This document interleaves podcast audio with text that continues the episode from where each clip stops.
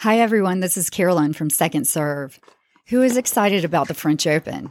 The biggest names in tennis are coming to Paris, and you can watch every court live on Tennis Channel Plus. You can watch it on your phone or smart TV live in HD. So you can watch it at work or while you're waiting in your kid's carpool line. Live coverage begins Monday, May 20th. You can be there when it happens with Tennis Channel Plus.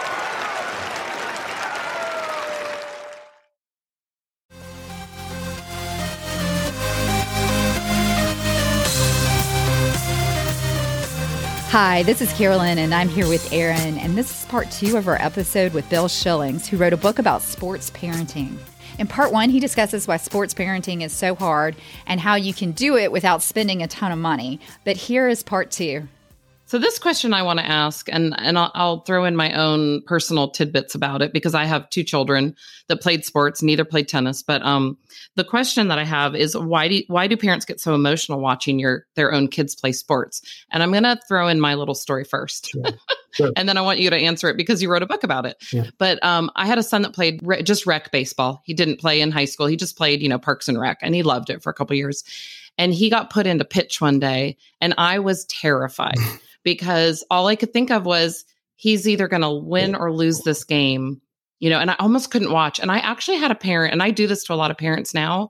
Um, I had a parent put her hand on my, you know, uh, on my hand and said, It's going to be okay. No matter what happens, it's going to be fine. And I was like, It's true. He's just pitching for Parks and Rec. It's really not in the grand scheme of life, it's not a big deal, right? But what I realized from that conversation was the outcome of that baseball game was not a reflection on me. Right. And I and and it, it helped me. He's my older child, and I have a daughter who plays high level volleyball.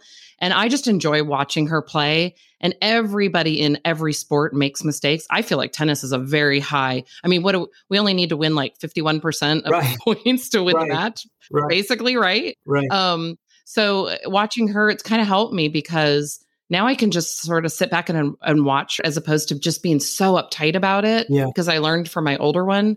But um, I think number one, that's a good piece of advice for parents. But I also want to hear because you did write this book on it. What is it about parents? And Carolyn and I talked right before we started recording.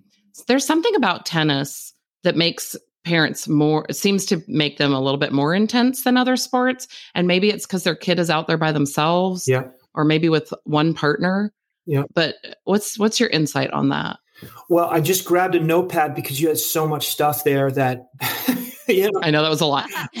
It's me. It's um, let me throw back at you uh, an anecdote that i thought of when you were talking about your your little guy pitching. And totally relates to this is my oldest daughter when she was what, what how old are you when you're in fourth or fifth grade? Maybe 10 or something you know? 10 let's just yeah, call it 10. 10 just like with with you watching your son pitch he was about 10 and she got chosen to play the lead in the school play right? Annie you know where you're gonna sing those famous songs. And it just like I just thought of that as soon as you talked about your son. Because I remember walking into the auditorium and I look up on the stage and there's my little 10-year-old daughter all dressed up in character, and they bought a microphone in front of her, and this gym is packed. And I had the same experience. It was just like goosebumps went through my body. I was just like so uptight. So I think there's just this weird parent wiring that we all have. Where's it come from? You said, well, I knew enough not to not to get my own self-esteem. It wasn't a reflection on me. Like if she crashes and burns or he crashes and burns, I do know enough, hopefully, to realize that's not because I'm a bad parent. you know what I mean? So I don't no, I think do parents do go there, and that's another topic. But I think a biggie for me, tell me if you relate, is just I just want to protect them so much because they're on the line right there. They know it. We know it. Everybody knows it. And if something bad happens here, i.e., they crash and burn, they fail, quote unquote, they don't do well, and there's everybody watching, you know what that can do to the psyche of anybody, parent or a kid. By the way, that relates to why why is this so hard for kids? You think about some of the environment, competitive environments that we have trouble with as adults going out and playing how psychologically demanding sports can be. And you realize we're putting little kids out there and asking them to do it. That's pretty powerful. So I think we just want to protect them. I think I think that's where it came from. Mm-hmm. with me is I just want to protect you. But there it is again. It's that instinct that doesn't lead me necessarily to be that effective if I allow it myself to go too far down that road. I think you also mentioned tennis, particularly the individual nature of the sport really exacerbates it. But, you know, your son pitching baseball, let's face it, it's him out there against a batter. I get he's got teammates, but I don't know if you guys are watching World Cup, but, you know, World Cup soccer, you know, a couple days ago I'm watching and you've got a penalty kick. You know, let's see your kids out there shooting a penalty kick. It's the same thing. It's universal. Hopefully, something like this book kind of gets you at least aware that, if anything, just affirms you. It's going to make you crazy sometimes. There's going to be serious emotions going on if you're a parent. There's just no getting around it. But maybe if you have a few principles in your head, maybe you've listened to a podcast like this or read a book or talked to a friend who's been through it with their kid and they're a little further along. A couple of the folks that have read this kind of in my environment have come back to me and said, Bill, I really liked reading it, but now my kid's a little further along the road. I think I did most of the stuff right, but it sure would have been nice to hear it beforehand. It was like affirming to them, you know? Mm-hmm. And I think we all need that sometimes. And then the last thing I thought of when you were talking, Aaron, was um, a great line from a, uh, an author named Daniel Coyle. He wrote a book called The Talent Code, which I would really recommend to folks. And it's it's all loosely related to the topic today. And I got to hear him speak. He came to Charlotte to speak, and uh, he gave a great talk. And and one of the things he said was the thing that kids like to hear most from their parent is, you know, I really just love to watch you play period. I really just love to watch you play. And if your kid really gets that, not just when you speak it, but in the way you communicate in your body language and your presence that you just you just love to watch them then i think you're going to really go a long way to not going crazy with it and also doing your kid a real service i'm going to throw another curveball in there but this is a question for carolyn so are you going to put your kids in sports? we talk about this a lot. Or tennis. tennis. Tennis. Sure, well, right. tennis. Sure. They are in sports, but are you going to continue to push them into sports? Because Carolyn always worries about this stuff. We talk about this a lot, Bill.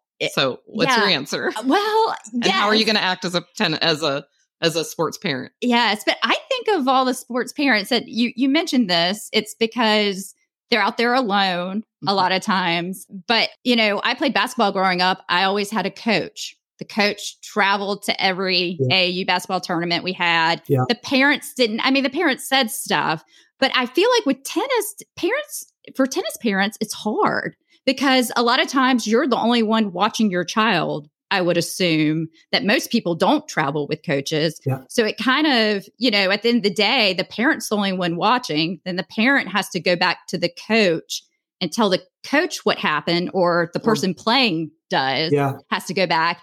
And it just seems to be very difficult not to go crazy mm-hmm. as a ten- or not to be a crazy tennis parent. It just seems very difficult, like mm-hmm. because there's an extra layer there. There's not oh, I went and played a basketball tournament. The coach was there. The coach said this to me. The parent doesn't even have to be involved. And I guess the parent doesn't have to be involved in tennis either, but it's still the parent may be the only one watching. First of all, super valid point about the difference in tennis, particularly, and a lot of other sports your kid might play, whether soccer, basketball, baseball. To your point, there's usually a coach right there all the time. And in an individual sport like tennis, that there's a challenge there. So I'd say two things. One, just from years and years as, as a playing tennis and coaching tennis, one of the real principles that we all have to get if you're going to be successful is challenges represent opportunities. So you say, okay, we've just identified a challenge. So you've got a really good tennis kid. And, or even if you don't, I mean, you know, say they're eight and they're playing their first tournament, right? Well, and they started to take lessons, but not 99 times out of 100, their coach isn't going to be there when they're playing their first tournament. You are. How do we turn this into an opportunity? Right. And one of the ways we turn that into opportunity is you get educated a little bit and it encourage it motivates you to start to learn a little bit about how you can support your your child in the right way in that in that environment. We can get into that if you want, but it also gets into for your kid to go, you know what? Sometimes in life, You've got to solve your own problems. You've got to be able to deal with challenges and adversities that come up. And boy, sports, what environment is better than sports at really making that happen, team or not? Tennis, by the way, you could make the cases uh, is one of the most challenging sports psychologically there is. There's no timeouts. There's no coaching from the sidelines. Heck, even in pro tennis, there's no coaching from the sidelines. You know what I mean? Uh, there's no clock that's going to run out. It's one on one. There's all kinds of challenging psychological aspects to the sport of tennis. Are these just problems we can't solve or these opportunities for your kid to grow? Right. So let's look at it that way. I wrote a fairly long appendix to this book uh, in this book and it was the title is uh, an email from the dark side. And it starts with an email that we got from a parent who was about as far down the road as you could be in the wrong direction. That appendix is basically my my long response. If they had asked me or if I'd have been involved early on in that process before they got that far down the road which is if you're going to be at the tournament uh, at the competition with your child. One is you have to realize that you have to be an actor uh, so often as a parent. You have to counteract those emotions. If you're if you're the kind of parent who twitches every time the ball hits the net, you know, you got to chill with that, right? You've got to present as if you genuinely are loving watching your kid play and your emotions are telling you exactly the opposite. You're hating this. You despise this thing. I mean, you're dealing with the other parents, you're dealing with your kid out there, you're processing all their emotions. You feel terrible. You just want to leave, right? But you know you can't, so you're stuck. But what do you have to project? The complete opposite, right? So you better be ready for that. You're performing as much as your kid is. It's just in a whole different way, and your kid doesn't know it. So that would be one thing. Another one would be uh, let's go back to tennis. If your if your kids in tennis, they do have a coach back at home, and they do have a coach. Let's say they do. Well, I've told so many parents this. Just email me. Just as soon as you you get home. Don't go into it with your kid on the drive home unless they ask, right? I would love this as your kid's coach. I want to help you. I just can't be there that Sunday afternoon at three. I have my own kids. You know what I mean? So just email me the bullet points. By the end of you writing that email, that will be most of all you need to do anyway. You just need to get it out. Mm-hmm. And especially if you trust me enough to know that I'll follow up, then you can just let it be. Right. Um, another thing you can do is encourage your kid to do that. And it, it, this would be along the lines of, you know, where we really want to go is does your kid after those competitions you know, one of my favorite questions to the kids every time they played a tournament and they come in for their next lessons. All right, what are what are two things that went well and what are two things that didn't go right? Because I want to start a dialogue there. Usually I'd ask them to they better be ready for that question when they come back in. right? Mm-hmm. Because we want your kid to be able to do all this stuff. What's the point of you being an expert in the stuff your kid needs to do or doesn't need to do? Or stop on a tennis court if your kid doesn't internalize any of it. So that's where we have to go. We really appreciate Bill being on the podcast. We have one more episode with Bill where he discusses why you need to consider your child's personality and also your personality as a sports parent, and also his most memorable moment coaching and playing. And just for the record, I think tennis is the most fun sport there is, but I know I get nervous when I watch my teammates play this unofficiated sport. I'm fine when I'm playing, but I get nervous watching them play. So I have a lot of empathy for tennis parents, but I believe if everyone reads Bill's book, we'd be in a much better place. If you'd like to purchase his book or read his blog, you can go to billshillings.com, and we've included a link to his website in our show notes. We hope you check out our website, which is secondservepodcast.com. Thanks so much for listening and hope to see you on the courts soon.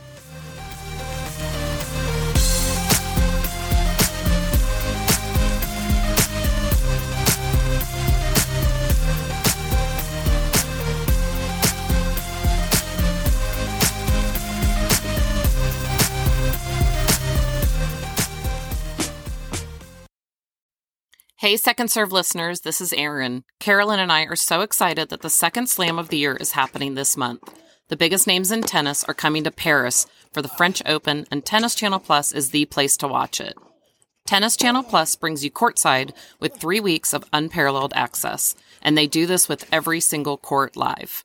Watch on your phone, your smart TV in HD, or like I do, on my iPad while I'm sitting at my desk working all day. I love to flip around to different matches on Tennis Channel Plus to see my favorite players in action. Don't miss your favorite tennis legends battle a new generation of talent and watch exciting new rivalries emerge on the historic clay courts of Roland Garros. If Carolyn and I can't be in Paris in person, at least we can watch all the matches on Tennis Channel Plus. Daily coverage begins on Monday, May 20th. Be there when it happens with Tennis Channel Plus. I know I will be.